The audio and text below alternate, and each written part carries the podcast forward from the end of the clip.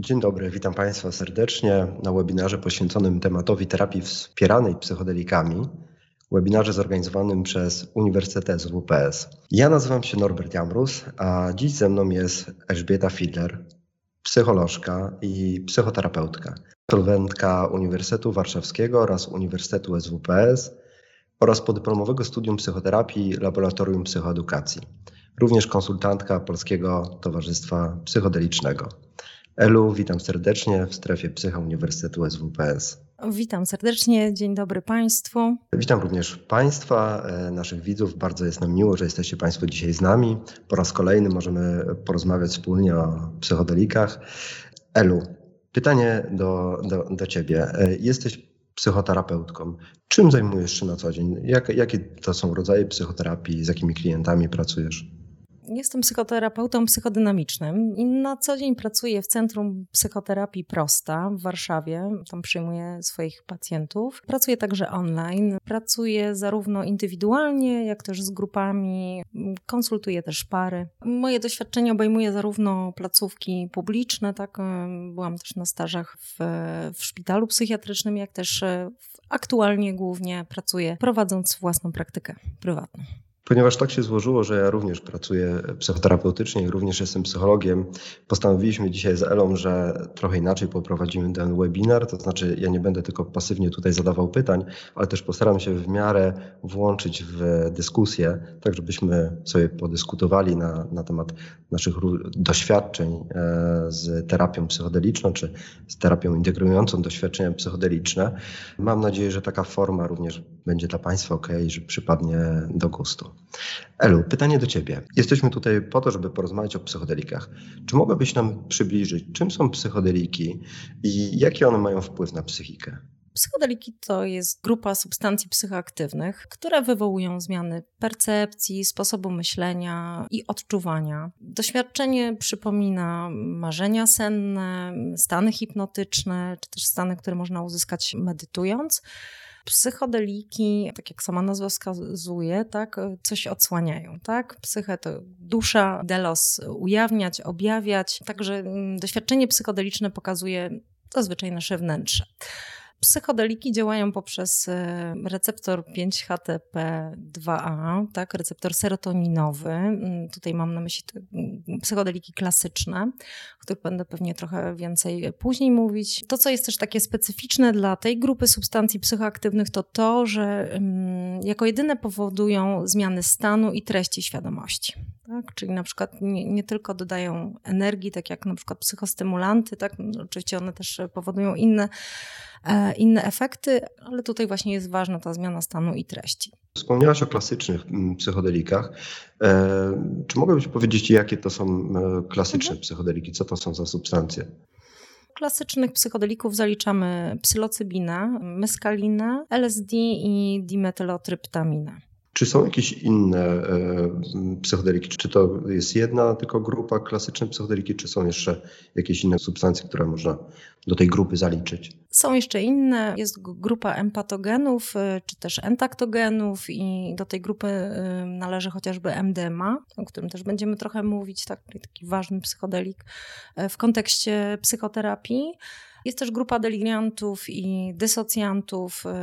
Do nich należy chociażby esketamina, która też jest używana, mm, używana y, w celach terapeutycznych.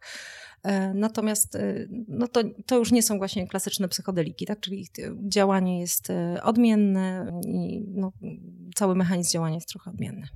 Ja wiem, że mieliśmy poprzedni webinar e, z profesor Gołębiowską, był poświęcony całkowicie wpływowi psychodelików na mózg, ale chciałbym, żebyśmy tym z Państwa, którzy oglądają nas po raz pierwszy, przybliżyli, jaki jest taki uproszczony sposób wpływu psychodelików na mózg, jak klasyczne psychodeliki, na jakie struktury one oddziałują i jaki jest tego efekt.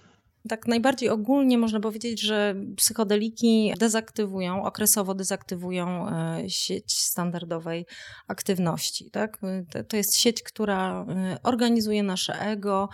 Kiedy jest aktywna, tak, to znajdujemy się w takim normalnym stanie świadomości. Jej dezaktywacja doprowadza do, do stanu entropii. Ten stan entropii jest też stanem jakby podwyższonej komunikacji pomiędzy różnymi strukturami, czyli te struktury w mózgu, które na co dzień nie komunikują się ze sobą pod wpływem działania psychodelików, zaczynają się ze sobą komunikować. Ta struktura Default Mode Network, e, ona w jakiś sposób organizuje e, to poczucie ja, kiedy ono zanika, te struktury, które nie komunikują się ze sobą na co dzień, są po prostu ze sobą w lepszym, w lepszym kontakcie. A jak, bo to mówimy tutaj o klasycznych psychodelikach, czyli takich substancjach jak LSD albo psylocybina.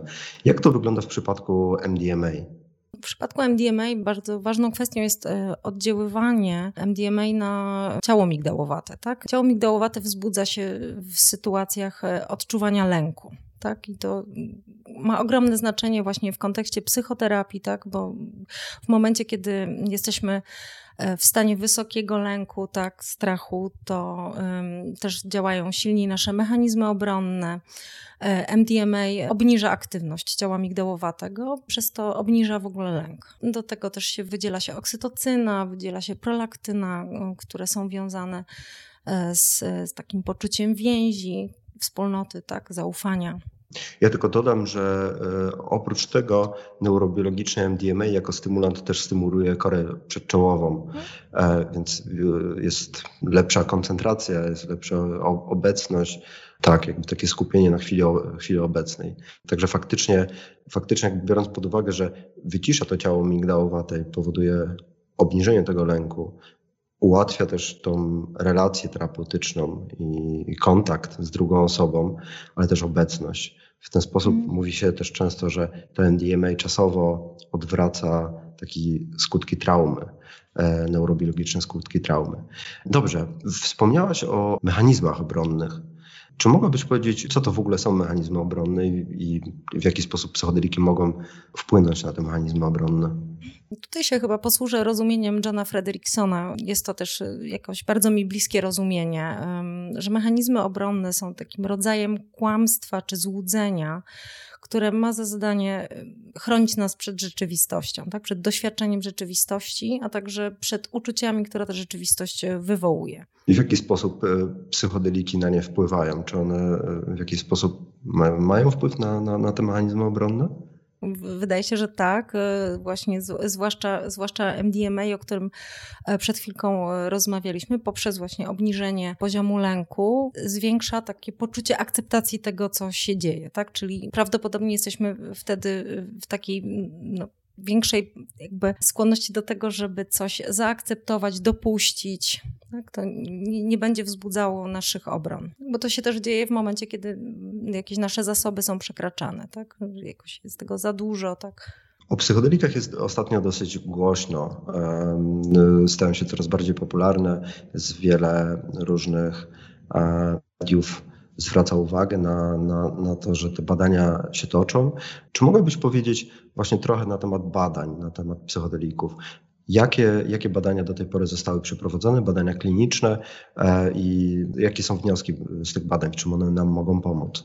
Badania nad psychodelikami są już prowadzone od dłuższego czasu. Tak, pierwszy taki rzut y, był w latach 60., natomiast w tej chwili mamy do czynienia z renesansem badań nad psychodelikami.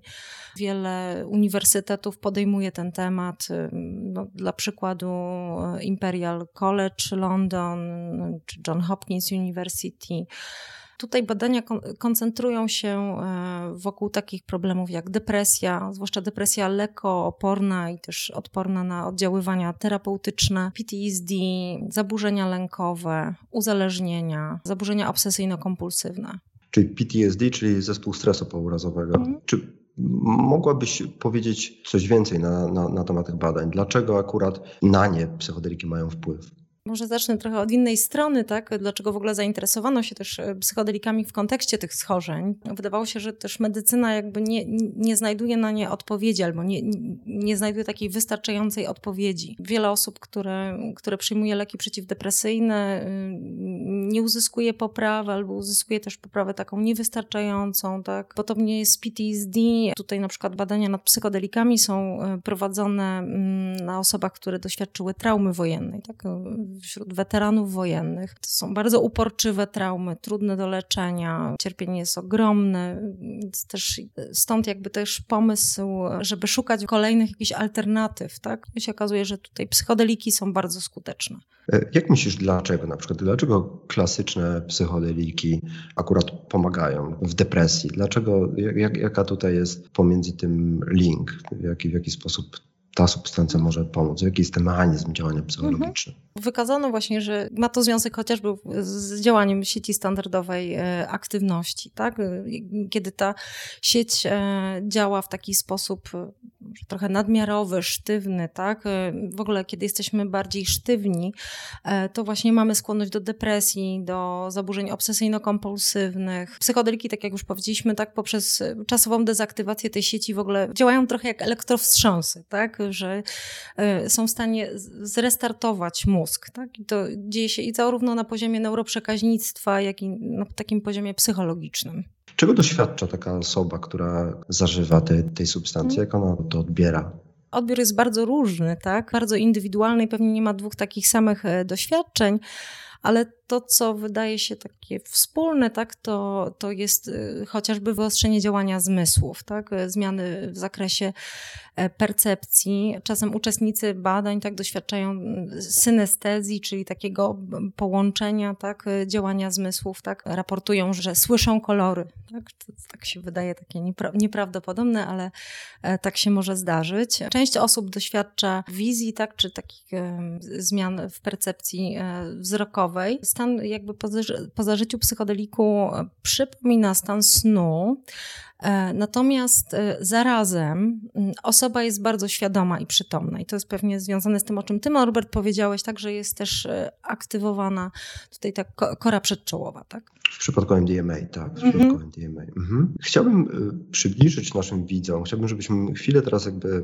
zastanowili się i powiedzieli, jak wygląda przebieg takiej, e, takiej sesji psychodelicznej? Ona ma jakieś swoje fazy. Chciałbym, żebyś powiedziała o tych fazach i przyprowadziła nas mniej więcej, jak, jak, jak wygląda to w każdej z faz. Takie doświadczenie ma trzy fazy: mm, fazę przygotowania, e, fazę dawkowania substancji i fazę integracji. W fazie przygotowania jest zbierany wywiad, e, są przeprowadzane testy psychologiczne, e, dokonuje się ewentualnej też selekcji uczestników. Tak? Też będziemy pewnie o tym trochę więcej mówić, tak? kto, kto nie powinien tak? na przykład uczestniczyć w takich sesjach.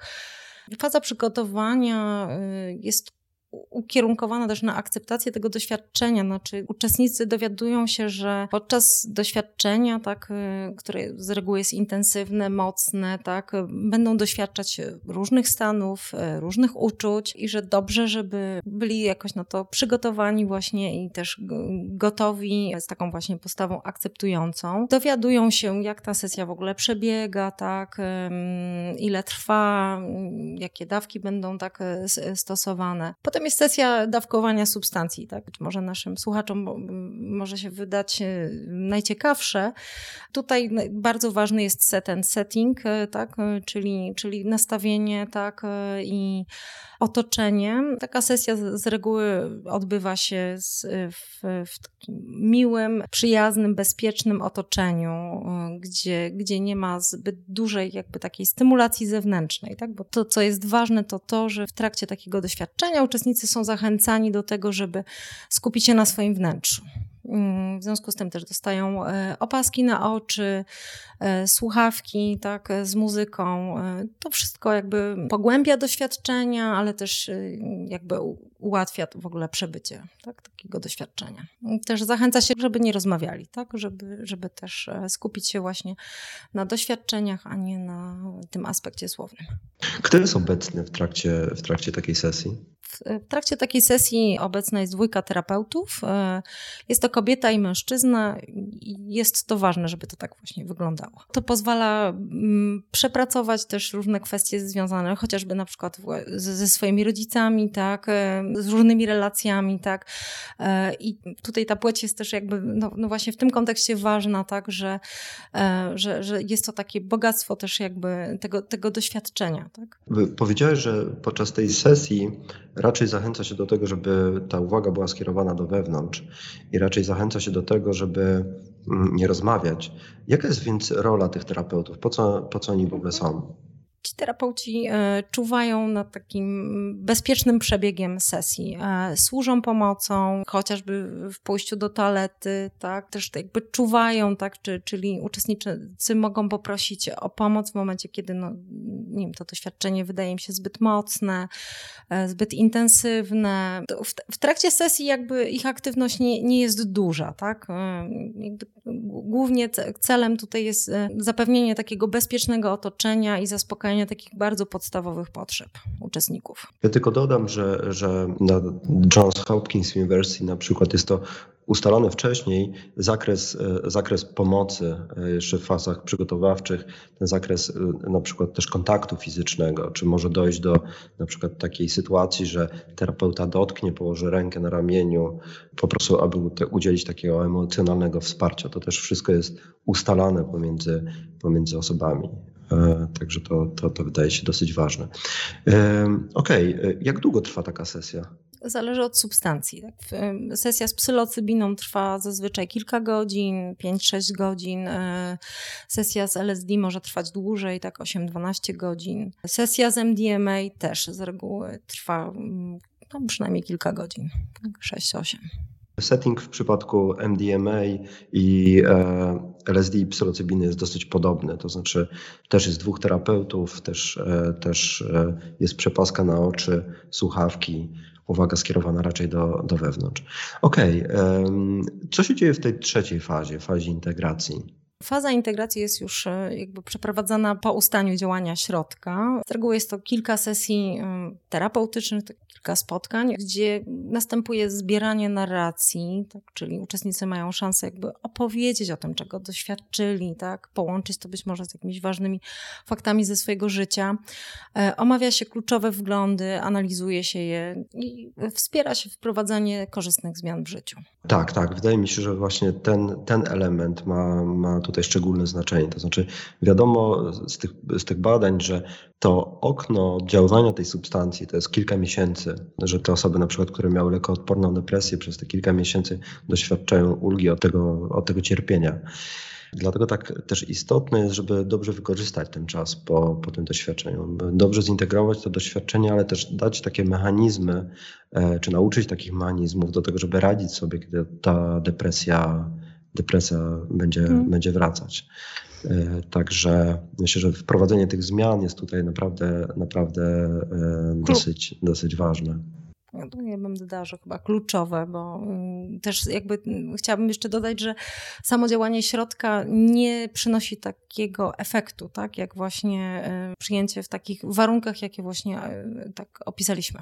Tak, tak, tak. To wydaje się to kluczowe. Dobrze to powiedziałaś, bo, bo mm, wielu osobom może wydawać się, że chodzi tutaj o samą substancję.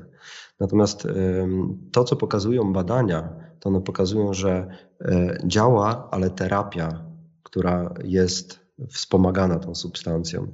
Także to jest e, zupełnie co innego. Samo zażycie tej substancji niejednokrotnie nie, nie, nie wprowadzi żadnych zmian. Zresztą no, wiele osób, które doświadczyło na przykład działania e, tej substancji, no jakby ani to nie pomogło im w żadnej chorobie, ani, ani, ani, ani w ogóle nic nie wniosło do życia. Także mm, dziękuję, że o tym, że o tym wspomniałaś. Chciałbym Cię zapytać teraz o jeszcze jedną rzecz. Dosyć dużo mówi się o psychodelikach w kontekście uzależnień.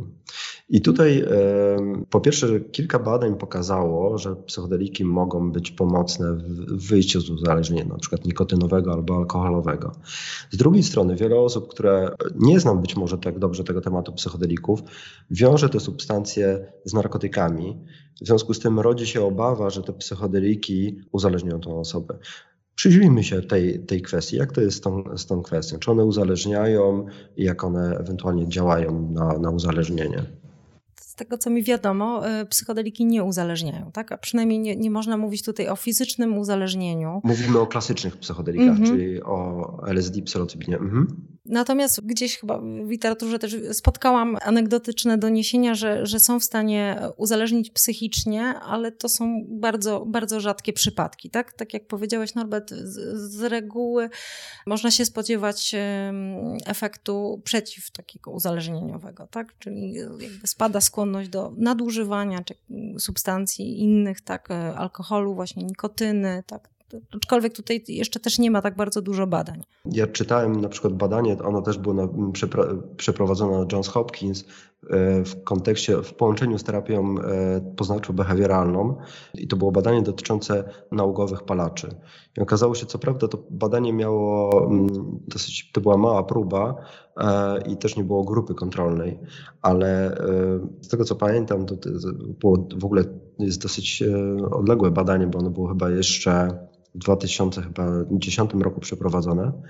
Okazało się, że po roku 80% osób utrzymało abstynencję e, nikotynową, także to wydaje się dosyć, dosyć, dosyć skuteczne w porównaniu z dostępnymi terapiami.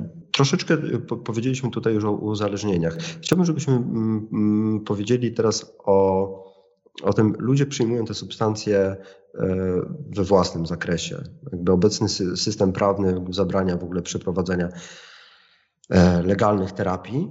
W związku z tym wielu ludzi korzysta z tych substancji, zresztą w różnych celach, na własną rękę. Chciałbym, żebyśmy porozmawiali o ryzykach, które są związane z, z tymi substancjami. Jakie są te ryzyka?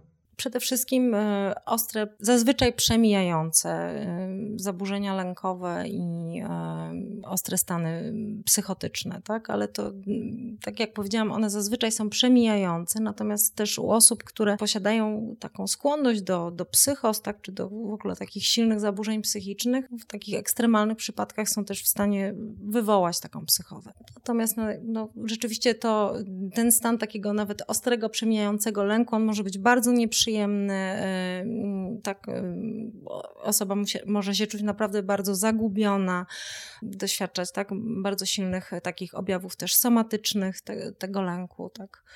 To jest takie pierwsze ryzyko, które, które wydaje mi się takie najistotniejsze. Aczkolwiek też warto zaznaczyć, że jeżeli chodzi o użytkowników e, psychodelików, to występowanie wśród tej populacji e, psychos jest takie samo jak e, w przypadku populacji ogólnej. Tak? Czyli, czyli oczywiście psychodeliki same w sobie jakby nie wywołują psychos, natomiast w sytuacji, kiedy taka skłonność jest, tak, coś takiego się też może, może mm, wydarzyć. Z takich no, mniejszych ryzyk to mogą się po takiej sesji pojawić intensywne projekcje, czy też e, e, osoba może traktować wizje czy doświadczone wglądy jako coś takiego prawdziwego, tak, co ją trochę może też jakby zaburzyć w takiej kwestii takiego codziennego funkcjonowania jakieś takie no, nieadekwatne wyobrażenia, czy nierealistyczne wyobrażenia, tak?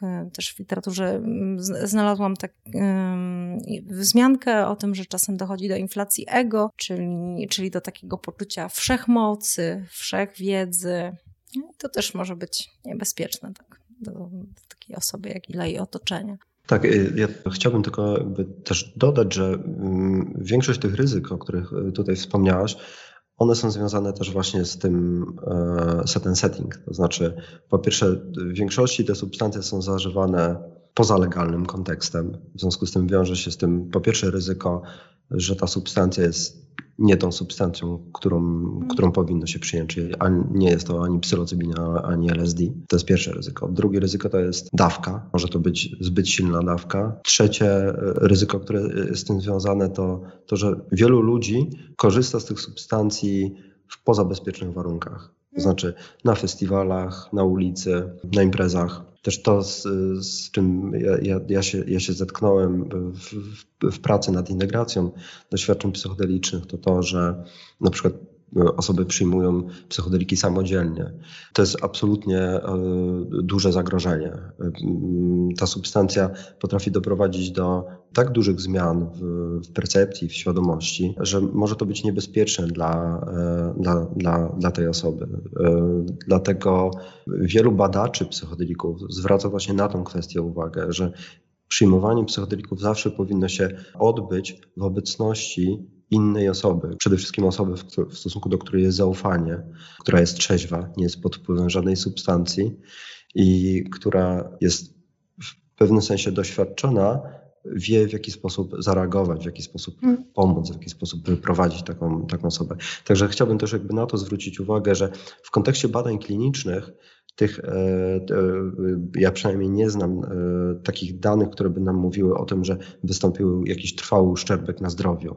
Natomiast w przyjmowaniu tych psychodelików poza kontekstem klinicznym, oczywiście zdarzały się takie przypadki i już tutaj wspomniałaś, to może być i zespół stresu pourazowego i nasilenie lęku, E, stanów psychotycznych, spektrum mm. psychos. Tak. Mhm. Właśnie, ważne, że dodałeś jeszcze informację o zespole stresu pourazowego. Też może być też taka okresowa reakcja, tak? czyli zespół ostrego stresu, który się nie, nie przeraża w PTSD, ale jest, no, jest bardzo nieprzyjemny i też potrafi trwać kilka tygodni, tak? czy kilka dni po, po takim doświadczeniu. Tak?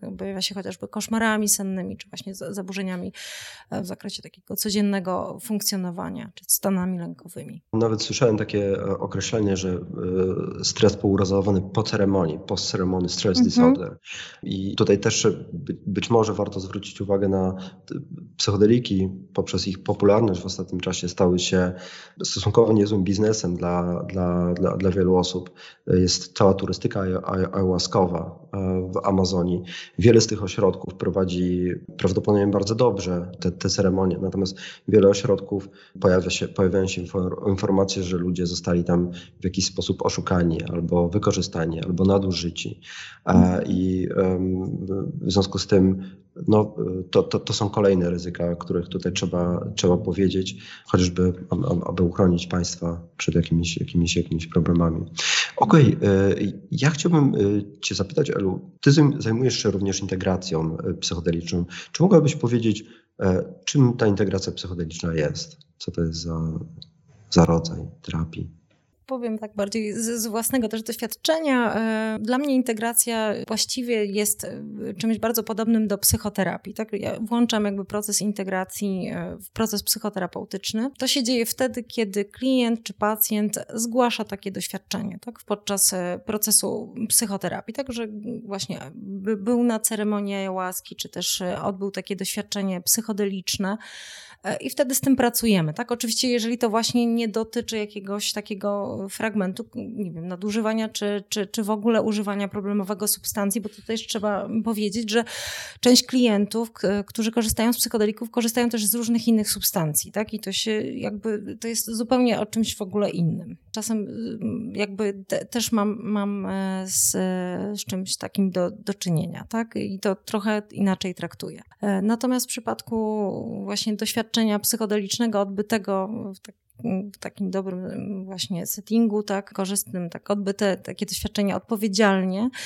staram się, e, staram się z tego e, jakby czerpać informacje o kliencie, tak. E, traktuję często takie doświadczenie jako doświadczenie wglądu i jakby głównym, głównym celem jest przełożenie tego na język życia klienta, wprowadzenie jakichś właśnie korzystnych zmian, zmiana narracji dotyczącej traumy, tak? To też często się jakby zdarza, że właśnie psychodeliki jakoś odsłaniają traumę, czy odsłaniają jej okoliczności. Tak, teraz jak wspomniałaś o tej traumie, to też yy, skojarzyłem to właśnie z, z, uzależnieniami. Coraz więcej w kontekście uzależnień mówi się o tym, że te osoby, to, że uzależnienie to nie jest słaba wola, tylko e, raczej te osoby, które, które są uzależnione chociażby od alkoholu, w przyszłości doświadczyły silnych traum.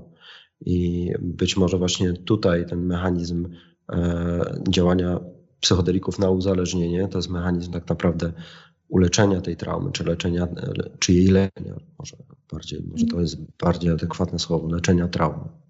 Jest to bardzo też bliskie to, co mówisz. Także też gdzieś e, zauważyłam, że w mojej praktyce, że za uzależnieniem najczęściej stoi jakaś trauma i to z, reguły duża trauma. Albo też taka trauma relacyjna, gdzie, gdzie tych traum było w ogóle dużo. Tak? Coraz częściej mówi się, jest e, wspaniała pozycja w ubiegłym roku, czy dwa lata temu pojawiła się na polskim rynku strach ucieleśniony, Basen van der Kolk, e, który, który właśnie pisze o czymś takim jak um, trauma rozwojowa rozwojowa, developmental trauma. To jest mm. właśnie, właśnie, myślę, że właśnie, właśnie tutaj o tym mówimy. Co, co ciekawe, dopiero jakby zaczęto to bliżej się temu przyglądać, dopiero w momencie, kiedy zidentyfikowano zespół stresu pourazowego u żołnierzy e, wojny wietnamskiej. E, I no teraz w zasadzie wiele badań właśnie jest skoncentrowanych wokół tematu traumy, dysocjacji, e, zaburzeń, które wynikają z tego. Zresztą bardzo też ciekawe badanie w tej chwili jest prowadzone w Wielkiej Brytanii przez zespół doktora Benasesy właśnie w kontekście użycia MDMA w leczeniu, w leczeniu właśnie alkoholi, alkoholizmu. Mm. Prawdopodobnie właśnie to ten mechanizm. Są już pierwsze, pierwsze doniesienia, że te wyniki są bardzo, bardzo obiecujące. E, okej, okay.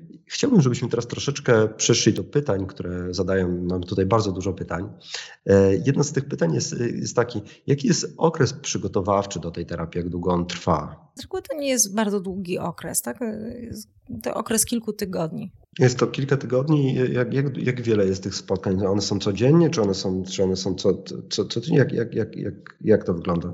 Zazwyczaj jest to kilka spotkań co, co tydzień no, też trzeba przeprowadzić te wywiady, tak mówimy o tym kontekście badań tak, klinicznych, także tak, tak, jak, tak jak już o tym wspominaliśmy, tak, w skład tej fazy wchodzi wywiad, testy psychologiczne, więc pewnie to jest kilka spotkań, gdzie trzeba to wszystko przeprowadzić plus przygotować osobę tak, do doświadczenia. Mi jeszcze przychodzi taka kwestia, e, która jest dosyć istotna, włączenia systemu rodzinnego do, do, do, do, tej terapii. To znaczy, na ile na przykład osoba, z którą e, współmałżonek na przykład jest poinformowany również E, o tej terapii, o tym, w jaki sposób się wesprzeć tak, e, taką osobę. Również wiem, że w badaniach na Johns Hopkins e, ten współmałżonek był, był również włączony w ten proces, w proces przygotowawczy, również część procesu i integrującego doświadczenie. Jest takie pytanie,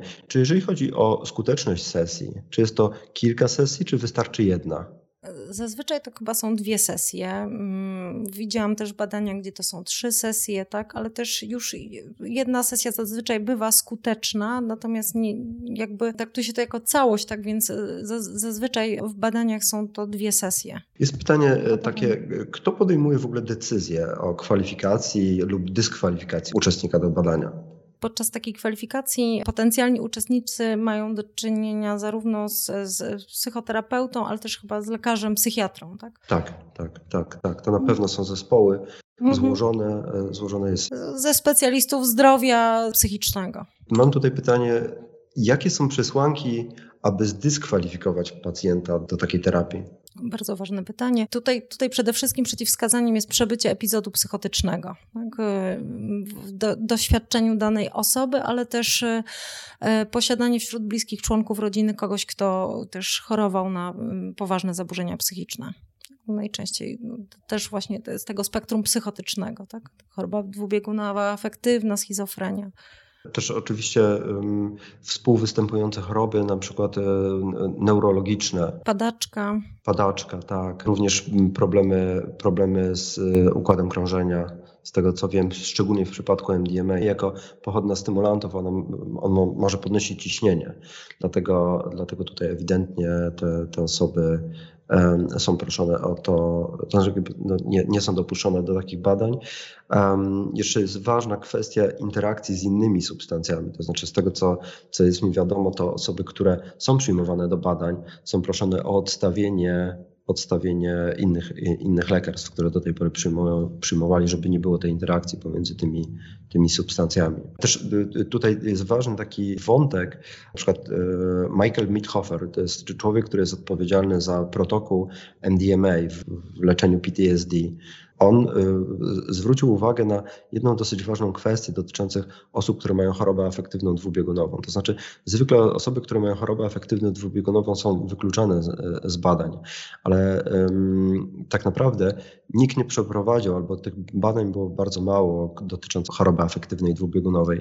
I pamiętam, utkwiło mi podczas jednego z warsztatów, powiedział dosyć ważną rzecz, że tak naprawdę nie wiemy, w jaki sposób by to zadziałało, te substancje na HAT, ale To, dlaczego oni nie dopuszczają osób do tego badania, e, to jest kwestia odstawienia lekarstw. Że oni wymagają w, w tym protokole, żeby na pół roku przed, przed były odstawione wszystkie E, wszystkie lekarstwa. W przypadku osób, które mają chorobę afektywną dwubiegunową, mogłoby to wywołać po prostu większą destabilizację. Podobnie jest z lekami przeciwdepresyjnymi, tak? że też nieodstawienie ich e, w dostatecznym odstępie czasowym tak może chociażby spowodować zespół serotoninowy. Tego też jakby bardzo się dba w tych badaniach, żeby też no, nikomu też się nic nie stało. Co ze śmiercią ego? Czy jest to przydatne do integracji, czy wręcz przeciwnie? Jak hmm. byśmy odpowiedzieli na to pytanie? Myślę sobie tak, że, że bywa przydatne, tak? Też badania pokazują, że ten efekt jest odpowiedzialny za późniejsze korzystne zmiany, tak? Czyli, że ten taki czasowy rozpad, tak? De, taka dezintegracja, tak? pozwala być może się później zorganizować na zupełnie innym e, poziomie, tak? To tak myślę sobie bardziej tak psychologicznie. Myślę sobie też o tych mechanizmach obronnych, o których e, mówiliśmy, tak? Że też właśnie taka śmierć ego, takie rozproszenie ego, no, daje takie doświadczenie, które jest y, właśnie po, doświadczeniem poza działaniem mechanizmów, tak? Czyli rzeczywiście możemy do, doświadczyć tej rzeczywistości i prawdy. Czy to może być potem bardzo, bardzo, no, bardzo korzystne i, i, i wnoszące dużo do takiego codziennego życia. Też y, jakby samo doświadczenie rozproszenia ego, ono też jest y, różnie doświadczane, tak? Bo może być w taki, doświadczane w taki sposób, że, że osoby mają takie poczucie połączenia ze światem, z innymi innymi, tak zacierają się te, rzeczywiście te struktury ego i e, struktury granic i to może być pozytywne doświadczenie w, da, w danym momencie, ale też może być to doświadczenie trudne, tak? Może być to doświadczenie też utraty kontroli, tak? No, jakie by ono nie było, to wydaje się, że jest to doświadczenie dające wiedzę o sobie i pozwalające jakby doświadczyć zupełnie innej perspektywy. Tak, zdecydowanie. Choć y, ja tylko uzupełnię, że moim zdaniem do tego, żeby wynieść korzyści z doświadczenia psychodelicznego wcale nie jest to, to konieczne. To znaczy nawet ostatnie badanie z Johns Hopkins, kolejny raz mówimy o Johns Hopkins, jakby to jest świeże badanie na lekoodpornej depresji, wykazało, że ten mechanizm psychologiczny, on, do, do tej pory jakby uważano, że to doświadczenie mistyczne które jest powiązane z rozpadem ego, korelowało z, z, z, bardzo dobrymi skutkami leczenia psychodelikiem. Ale teraz okazuje się, że inny mechanizm jest tutaj kluczowy, że tak naprawdę mechanizm wglądu, mechanizm wglądu w, w, w relacje z innymi ludźmi, w relacje z samym sobą, wglądu w, w pewne doświadczenia z, z, z, naszej przeszłości. I ten mechanizm wglądu on już e, jest osiągany nie tylko przy dużych dawkach e, tych substancji psychodelicznych, ale również przy średnich dawkach. Zresztą kiedyś wielkie nadzieje wiązano z terapią psycholityczną, czyli z e, podawaniem mhm. niższych dawek i uważam, że to jest bardzo niedoceniony sposób, mam nadzieję, podawania psychodelików i terapii psychodelicznej. Mam nadzieję, że zobaczymy więcej badań w zakresie właśnie terapii psycholitycznej. Natomiast głównie dlatego, że te badania są bardzo drogie, zdecydowano się na model psychodeliczny, czyli jakby bardzo wysokiej, dużej dawki. Mówię tutaj o dawce na przykład w przypadku LSD powyżej 300 czy 400 mikrogramów, a jeżeli chodzi o dawki psycholityczne to jest 75 do, do 100 mikrogramów. Także... Ja też pomyślałam sobie o potencjale y, terapii psycholitycznej w odniesieniu do w ogóle pracy grupowej. Tak? Zdecydowanie. Właśnie to jest dosyć ciekawe pytanie, ale jak Ci się wydaje, czy to jakby mm, w ogóle psychodeliki i format grupowy czy to jest coś, co, co, co ma potencjał, czy do tej pory nie widzieliśmy badań albo jest ich bardzo mało w takim tak, formacie grupowym? Tak, badań nie ma, ale wiem, że też taka praktyka jest. E, szwajcarscy badacze Peter Owen i e, Peter Gasser e, oni stosują taki rodzaj terapii i no, raportują, że jest to skuteczne. Ta forma tak wiemy, wiemy w ogóle tak, e, z takiego doświadczenia psychoterapeutycznego, że ta forma jest bardzo skuteczna, tak? Właśnie zwłaszcza w problemach związanych z interakcjami, związanych z relacjami z, z innymi ludźmi, tak? I też potrafi jakby e, trochę przyspieszyć taki proces terapii, umożliwić w ogóle zobaczenie wiele perspektyw, więc myślę sobie, że w połączeniu e, z doświadczeniem psychodelicznym, tak, odbytym odpowiedzialnie, to, to może być coś bardzo, bardzo wartościowego. Ja myślę, że też y, zupełnie się z tą zgadzam, a jeszcze dodatkowym plusem takiej, koszt, takiej, takiej terapii są koszty. To znaczy te koszty można obniżyć. Wyobrażam sobie teraz, jak drogą może być taka terapia, gdzie jedna osoba przez kilka godzin musi być e, dozorowana przez lekarza i terapeutów, to te koszty tej, tej, tej psychoterapii no, mogą być dosyć wysokie. Mówimy jeszcze o, przecież o przygotowaniu do tego doświadczenia, później tej, tej integracji. W przypadku e, tej terapii grupowej, tego formatu grupowego, te koszty mogłyby się rozłożyć na, na, na uczestników takiej grupy. Także faktycznie, e, faktycznie jest tutaj chociażby również pod tym względem potencjał. Ja chciałbym Ciebie zapytać, wiele osób jest zainteresowanych w Polsce tym, żeby zostać psychoterapeutą psychodelicznym. Gdzie w ogóle można szukać takich szkoleń? Gdzie można podjąć takie szkolenia? Z tego co wiem, to na ten moment y, prowadzi chociażby MAPS y, w, Stanach Zjednoczonych. Również w Europie. Natomiast y, też trwa debata w ogóle, kto takie szkolenie będzie mógł podjąć, tak? I kto będzie mógł zostać psychoterapeutą psychodelicznym czy psycholitycznym, tak jak też wskazałeś na ten obszar. Tutaj trwają debaty, czy to będą tylko lekarze, psychiatrzy, czy też osoby tak związane z medycyną, czy też psychoterapeuci, tak? W, te, w tej chwili w Stanach Zjednoczonych e, takie terapie prowadzą certyfikowani e, psychoterapeuci, właśnie tak e, pracownicy z obszaru zdrowia, zdrowia psychicznego, którzy dodatkowo kończą kończą takie szkolenie, tak? Trwa ono, które znalazłam na przykład w, w California Institute of Integral Studies, to mam 120 godzin, trwają one 8 miesięcy. Ale to jest już dla osób, które są licencjowanymi psychoterapeutami. Zgadza się. Organizacja MIND, Mind European Foundation for Psychedelic Science, e, to jest organizacja, która ma siedzibę w Berlinie. Ostatnio było spotkanie członków tej grupy i Henrik Jürgenbele, który jest przywódcą tej organizacji, właśnie była dyskusja z nim na temat tego, kto może być e, takim terapeutą.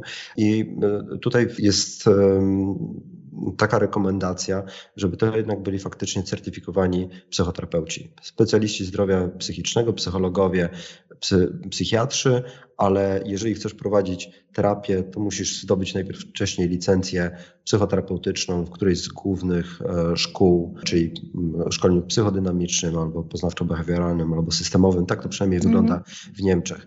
E, na marginesie dodam, że e, dzisiaj pojawiła się informacja, że w Niemczech uzyskano ostatnie zgody na największe dotychczasowe badanie lekoodpornej depresji na dużej próbie 140 osób.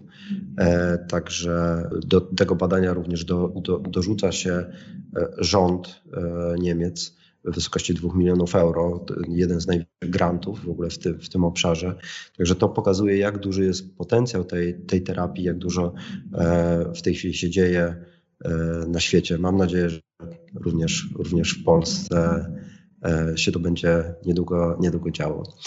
Czy osoba, która kiedyś była uzależniona, może po terapii rozpocząć terapię psychodelikami? Załóżmy, że osoba była kiedyś uzależniona od alkoholu na przykład. E, czy po przejściu terapii już swojej, czy e, według siebie albo od narkotyków, czy, czy, czy ona mogłaby podjąć później właśnie taką terapię psychodelikami? Wydaje mi się, że tak. tak.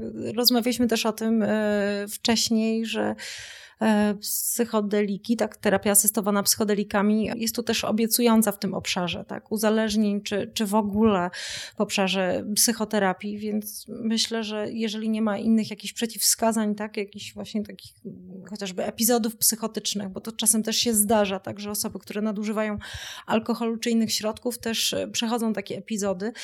E, wydaje mi się, że to mogłoby być korzystne. Jedno tutaj z pytań dotyczy również tego, co się stanie, jeżeli to doświadczenie psychodeliczne pójdzie w jakimś trudnym kierunku, to znaczy e, wywoła jakiś stan bardzo podwyższonego lęku. Czy w takim przypadku jest możliwe przerwanie działania tej substancji? Czy są jakieś substancje, które przerwą, przerwą działanie? E, z tego, co mi wiadomo, e, podczas badań klinicznych używa się chociażby benzodiazepin. Także w sytuacji, kiedy ten lęk jest taki przekraczający możliwości radzenia sobie, czy jakiegoś takiego psychologicznego wsparcia tej osoby, tak, czy psychologiczne wsparcie nie, nie przynosi e, tak pożądanego efektu, to można przerwać działanie lekiem. Tak, tak. Ja też tylko dodam, że w protokole na przykład na Yale, który jest dostępny, ogólnie ten, ten, ten protokół, można go znaleźć w internecie, przerwanie działania tej substancji to jest taka ostateczność. To znaczy tak naprawdę pojawienie się takiego trudnego doświadczenia nie jest niczym, nie, nie kwalifikuje do tego, żeby natychmiast przerwać tą sesję. Trudne doświadczenie jest po prostu częścią, częścią takiego doświadczenia.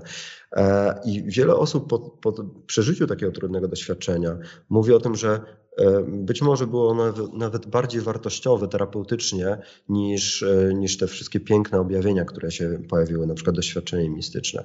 Dlatego tak naprawdę to przerwanie to już jest jakby na wyraźne, wyraźną prośbę też tej, tej osoby i a, też po konsultacji takiej medycznej. Pojawiają się też pytania dotyczące microdosingu. W czym ten microdosing może nam pomóc?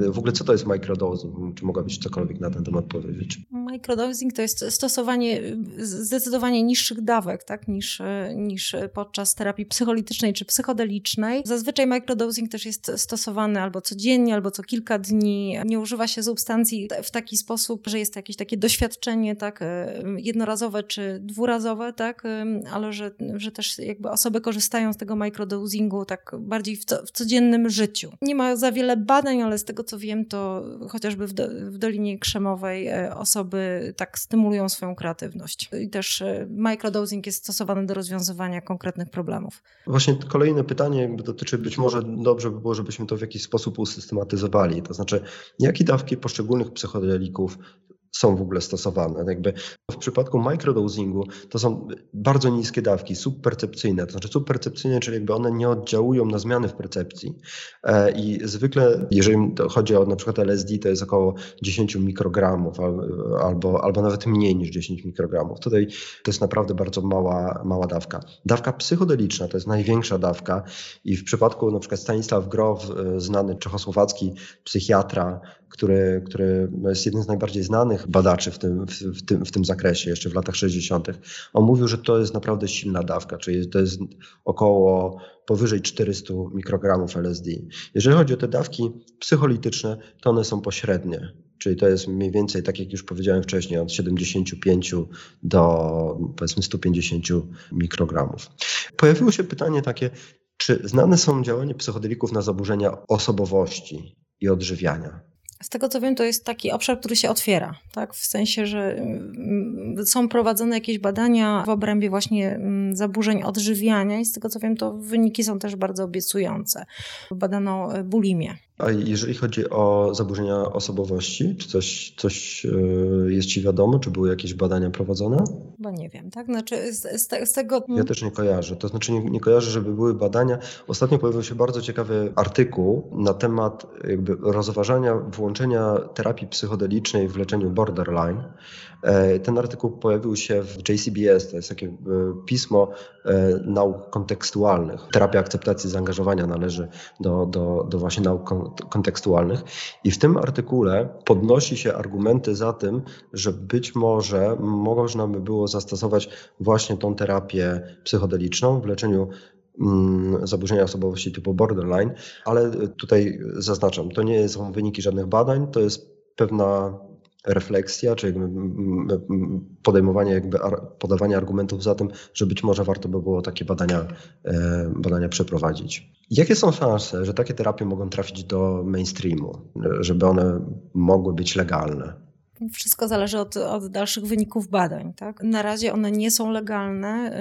Y, w Szwajcarii tak, kilku, kilku praktyków korzysta E, z indywidualnych licencji, tak, które zdobywa e, w przypadku każdego pacjenta, więc to nie jest łatwe. Tak. No, jeszcze jesteśmy ciągle jakby przed takim momentem, w, którym one będą być może zaaprobowane. Tak. To wszystko zależy od badań. No, myślę, że szansa jest. Ja bym osobiście chciała, żeby tak było, tak, widząc też potencjał. E, zwłaszcza myślę sobie o, o tych stanach lekoopornych, no ale jak będzie, to zobaczymy. Ja myślę, że też duże tutaj znaczenie ma e, kwestia jakby takiego społecznej stygmy, jaka jest na, na w ogóle substancjach, na narkotykach. I też na pewno tutaj będą ważne kwestie polityczne. Także e, myślę, że potrzebujemy dobrych i solidnych badań, na dużych populacjach, solidnych badań w sensie RCT. E, I myślę, że po wykonaniu takich badań, bo tak naprawdę niewiele jeszcze wiemy. Jeszcze tak naprawdę nie wiemy, jakie są te, te, te czy, czy zidentyfikowaliśmy wszystkie ryzyka. Też jakby nie wiemy, na które dokładnie choroby, w którym, w którym cierpieniu te, też te, te, te substancje pomagają. Jest też bardzo ważny obszar, o którym nie wspomnieliśmy, lęku u osób e, w stanie terminalnym. To jest jakby kolejny taki obszar, w którym, w którym te psychodeliki mogły, mogłyby mieć zastosowanie. Ale tak naprawdę jesteśmy w takim momencie, kiedy e, pojawiło się wiele takich e, dobrych badań, ale ciągle jeszcze więcej musimy się dowiedzieć na pewno, na pewno na ten temat. Jeszcze mam do Ciebie takie pytanie. Czy Twoim zdaniem terapeuta, który zajmuje się terapią, terapią psychodeliczną, czy powinien mieć własne doświadczenie z psychodelikami? Jakie jest Twoje zdanie w tym temacie? Moim zdaniem powinien. Z tego względu, że jest to rzeczywiście takie doświadczenie, które jest unikalne. Tak? Co prawda, mo można też je osiągnąć e, poprzez chociażby oddychanie holotropowe, tak? no ale jest to jednak taki. Um, obszar zmienione, zmienionego stanu świadomości. Myślę sobie, że osoba, która nigdy nie była pod wpływem takiej substancji, e, no, może nie zrozumieć tego doświadczenia. Może też nie stworzyć takich odpowiednich warunków do, do przeprowadzenia chociażby takiej sesji. Zgadzam się z Tobą. Zresztą bardzo podobne jest zdanie E, MAPS, czyli Multidisciplinary Association for Psychedelic Studies, największej organizacji wspierającej badania i prowadzącej w tej chwili szkolenia dla psychoterapeutów. W ramach tego protokołu e, osoba, która stanie się psychoterapeutą psychodelicznym, ma możliwość doświadczenia działania MDMA na sobie właśnie w takim terapeutycznym settingu. Y, ja też powiem, y, w tej chwili jestem w trakcie szkolenia y, w terapii MBCT, czyli Mindfulness Based Cognitive Therapy, która nie ma nic wspólnego z psychodelikami, to jakby trzeba, tutaj powiedzieć, natomiast jest to rodzaj terapii, który jest oparty na uważności, na praktyce uważności i w, w przypadku tego rodzaju terapii i szkolenia jednym z najważniejszych czynników y, y, i warunków w ogóle dopuszczenia do, do, do prowadzenia tej terapii jest praktyka własna terapeuty i trenera. Właśnie dlatego, żeby ta osoba znała z praktyki własnej, z własnego doświadczenia, czym jest to doświadczenie medytacyjne. I ja myślę, że tutaj można doszukiwać się pewnych podobieństw. Zresztą będziemy rozmawiać podczas kolejnego webinaru na temat mindfulness i psychodelików. E, bo te podobieństwa są w wielu obszarach, również właśnie w takim podłożu neurobiologicznym. I tak dlatego przyszło mi tutaj do głowy, że warto to, na to zwrócić uwagę, że te osoby, które są szkolone w tym, w tym zakresie, muszą prowadzić własną praktykę. Jeszcze warto dodać, że w ogóle taka psychoterapia asystowana psychodelikami, ona jest bardzo też odmienna od takiego klasycznego procesu psychoterapii. Nawet z tego względu myślę, że takie doświadczenie jest konieczne. Pytanie na koniec. Czy Twoim zdaniem jest szansa, że takie badania z psychodelikami będą odpalone tutaj u nas w Polsce, czy będą dostępne u nas w Polsce? Mam nadzieję, że tak. E, szansa też jest, e, z tego co wiem, są takie przymiarki też, żeby takie badania prowadzić, tak? E, natomiast też tutaj są na pewno mm, duże obostrzenia ze strony komisji bioetycznych, tak? Trzeba spełnić różne wymagania i warunki.